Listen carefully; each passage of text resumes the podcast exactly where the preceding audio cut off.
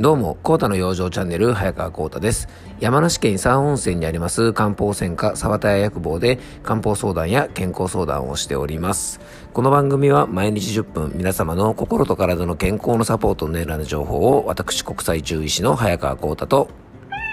はい、えー、アシスタントの猫林さんとでね、今日も張り切ってお届けしていきたいと思います。猫林さん、今日もよろしくお願いします。ねはい、お願いします。もうほんとね、猫林さん、朝とかめちゃめちゃ寒くなりましたよね。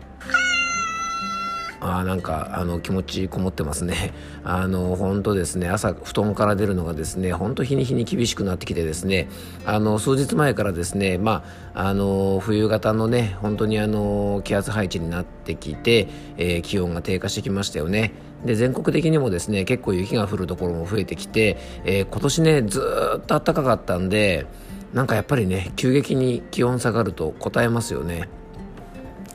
でえっと朝ですね結構シャワー浴びる方結構多いと思うんですねあの朝シャン朝シャンとか言ったらなんか笑われますよね。多分あの、僕と同世代の方はですね、朝シャンという言葉がですね、ちょっとこう流行した時期ね、いくつぐらいだったかな中学生ぐらいだったかな高校生ぐらいだったかなね、なんか朝シャンプーするのがすごく流行ってですね、朝シャンなんて言葉が流行って、今思わず口から出ちゃったんですが、あのー、ね、多分若い方はね、はって感じだと思うんですが、僕と同世代の方はですね、きっとわかると思いますので、えー、大丈夫かなはい。えー、すいません、話を元に戻すとですね、朝ね、ね、こうシャワーを浴びる方結構多いと思うんです。でね、この寒い時期はですね、ぜひ、あの、寒暖差に気をつけてですね、急にね、あの、ちょっと冷たい水なんかね、あの、シャワーが温まる前に浴びてしまうとですね、結構体もびっくりしますし、えー、ちょっと気をつけてほしいんですが、えー、この目覚めのシャワーはですね、普段の温度よりも、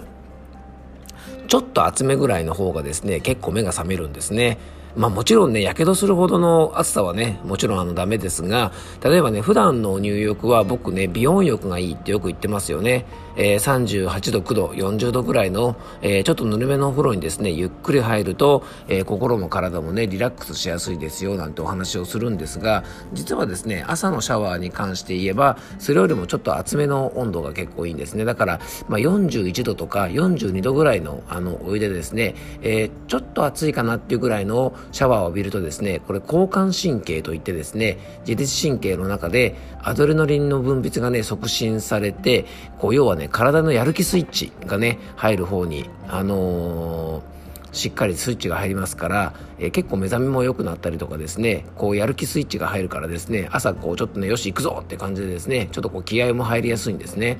えー、なのでなかなか朝の目覚めが悪いなんて方はですね朝シャワーを浴びる時にちょっと厚めのねあのシャワーをですねしっかり浴びとくと、えー、少し調子が良くなるかなと思いますので、えー、これからの時期の養生としてねちょっと活用してもらえたらと思います。えー、今日はですね、何のお話をしようかなと考えたんですが、え、っと、僕いつもですね、あの、ボイシーというですね、あの、メディアをよく聞いてるんですね。で、まあ、ポッドキャストもですね、まあ、他のね、僕の番組もそうですが、他の、えー、ポッドキャストの番組なんかもいろいろ聞くんですが、あの、ボイシーというですね、音声メディアがあって、えー、その中でですね、先日あの、勝間和代さんという方、皆さんご存知ですかね。あの、非常に有名なね、あの方で、まあ、テレビのコメンテーターとかですね、えっと、本もたくさん出されていて、えー、経済評論家とかね、あとまあ、大学の客員教授なんかもね、されてるのかな。あの、いろんなとこで活躍で、あと、YouTube 番組なんかもですね、非常にあの、好評で、えー、多くの方がね、チャンネル登録して見てる方なんですが、その勝間和代さんがですね、ボイシーのチャンネルを開設したということで、えー、早速ですね、ちょっと聞いてみたんですね。でね、まあ、この内容がですね、非常に面白くてですね、あの、皆さんぜひこれおすすめなので、あの、聞いてみていただけたらなと思います。あのー、番組の時間がですね、結構短いんですね。2分とか3分ぐらいで、そのテーマに沿ったことをね、パパパパパーンって話すので、あのー、まあ、他の方はですね、10分ぐらいとか、まあ、20分ぐらいの番組が結構多いんですが、えー、結構ね、勝間さんのは短いあのスパンで結構話されるのでね、意外と聞きやすいんですね。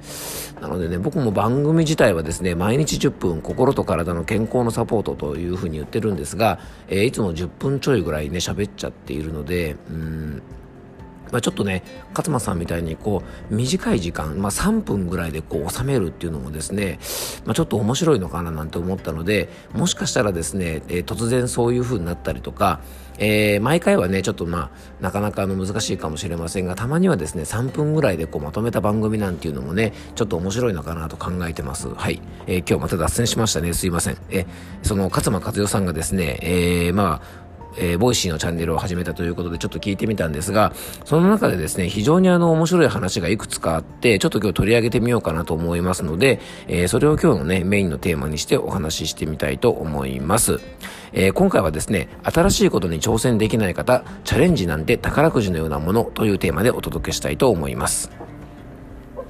で、中医学ではですね、このね、新しいことにチャレンジできなかったり、いわゆるですね、石橋を叩いても叩いても渡れない人っていますよね。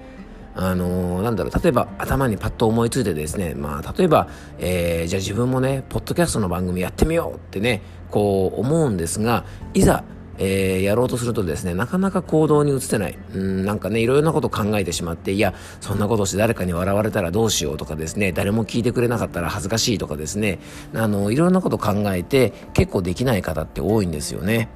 で、これはですね、漢方相談をしていてもですね、結構あの心の相談の方もね、多いのでいろんな話を聞くんですが、結構ですね、一歩踏み出せなかったり、新しいことにチャレンジできないなんて方もね、あの、結構多いんですね。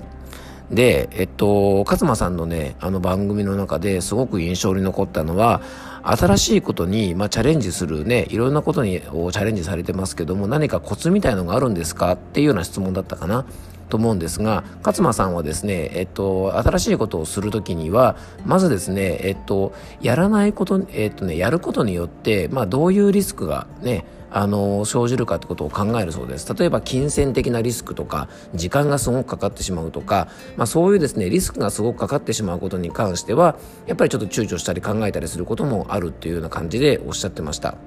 でそれ以外でですね特にやることによって何にも損をしない例えばねボイシーの番組をすることなんかは、えー、例えば勝間さんにしてみたら、まあ、お金がかかるわけでもないですし、まあ、スマホ一つでね、まあ、僕のこのポッドキャストもねあの iPhone でいつも収録してるので特別な機械も何にも必要なくてできるんですが、まあ、そういうねリスクが少ないことであればやるなんていう話をしたんですね。で、そんな中でですね、えー、まあ、新しいことをするなんてことは、もうデフォルトがですね、もう失敗だと。ね、あのー、いうふうに言ってました。要はね、うまくいかないことが、もうもともとね、基準なので、まあ、うまくいったら儲けものぐらいに考えておいた方がいいですよって話をしました。で、その例えとしてですね、新しいことなんて宝くじみたいなものなんでね、まあ、宝くじもですね、みんなね、もう血眼になってね、もうこれ絶対当たらなかったら、俺の人生は終わりだみたいな感じで宝くじ買う人っていないと思うんですよ。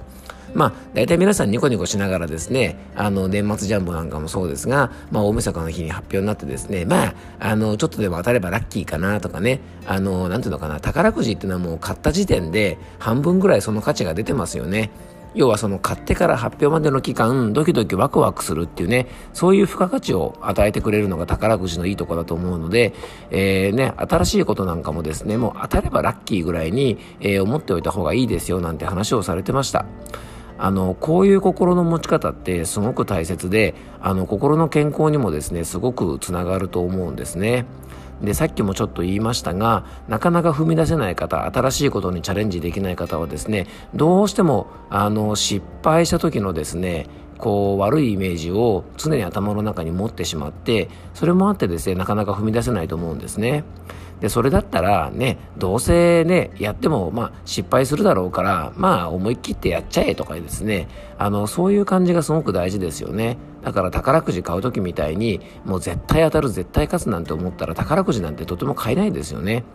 なので、当たればラッキーぐらいで、ぜひですね、あの、もう失敗するのが当たり前ぐらいで、新しいことチャレンジしていくとですね、割とこうすんなり物事が進めるんじゃないかななんて思います。はい。えー、少しでもね、皆さんの心の健康に役立つね、あの、話であれば幸いです。で、僕がですね、今年始めたね、あの、新しい行動としては、えー、毎回ちょっとご案内してます、オンラインのですね、養生セミナーがあります。えー、新年のですね、養生セミナーとしては、1月27日ですね、来年の、えー、年明けの1月の27日、今月はね、年末なんでちょっとお休みしますが、1月27日の水曜日にですね、えー、食養生をテーマにしたオンラインの、え、ー、と、養生セミナーを開催します。えー、参加申し込みの方はですね、番組詳細の方にリンク貼っておきますので、えー、そちらからですね、えー、ぜひ、あの、ご覧になって興味持ってくれた方はですね、申し込みしてくれると嬉しいです。えー、今日も聞いていただきありがとうございました。どうぞ素敵な一日をお過ごしください。漢方専科サーター薬房の早川幸太でした。ではまた。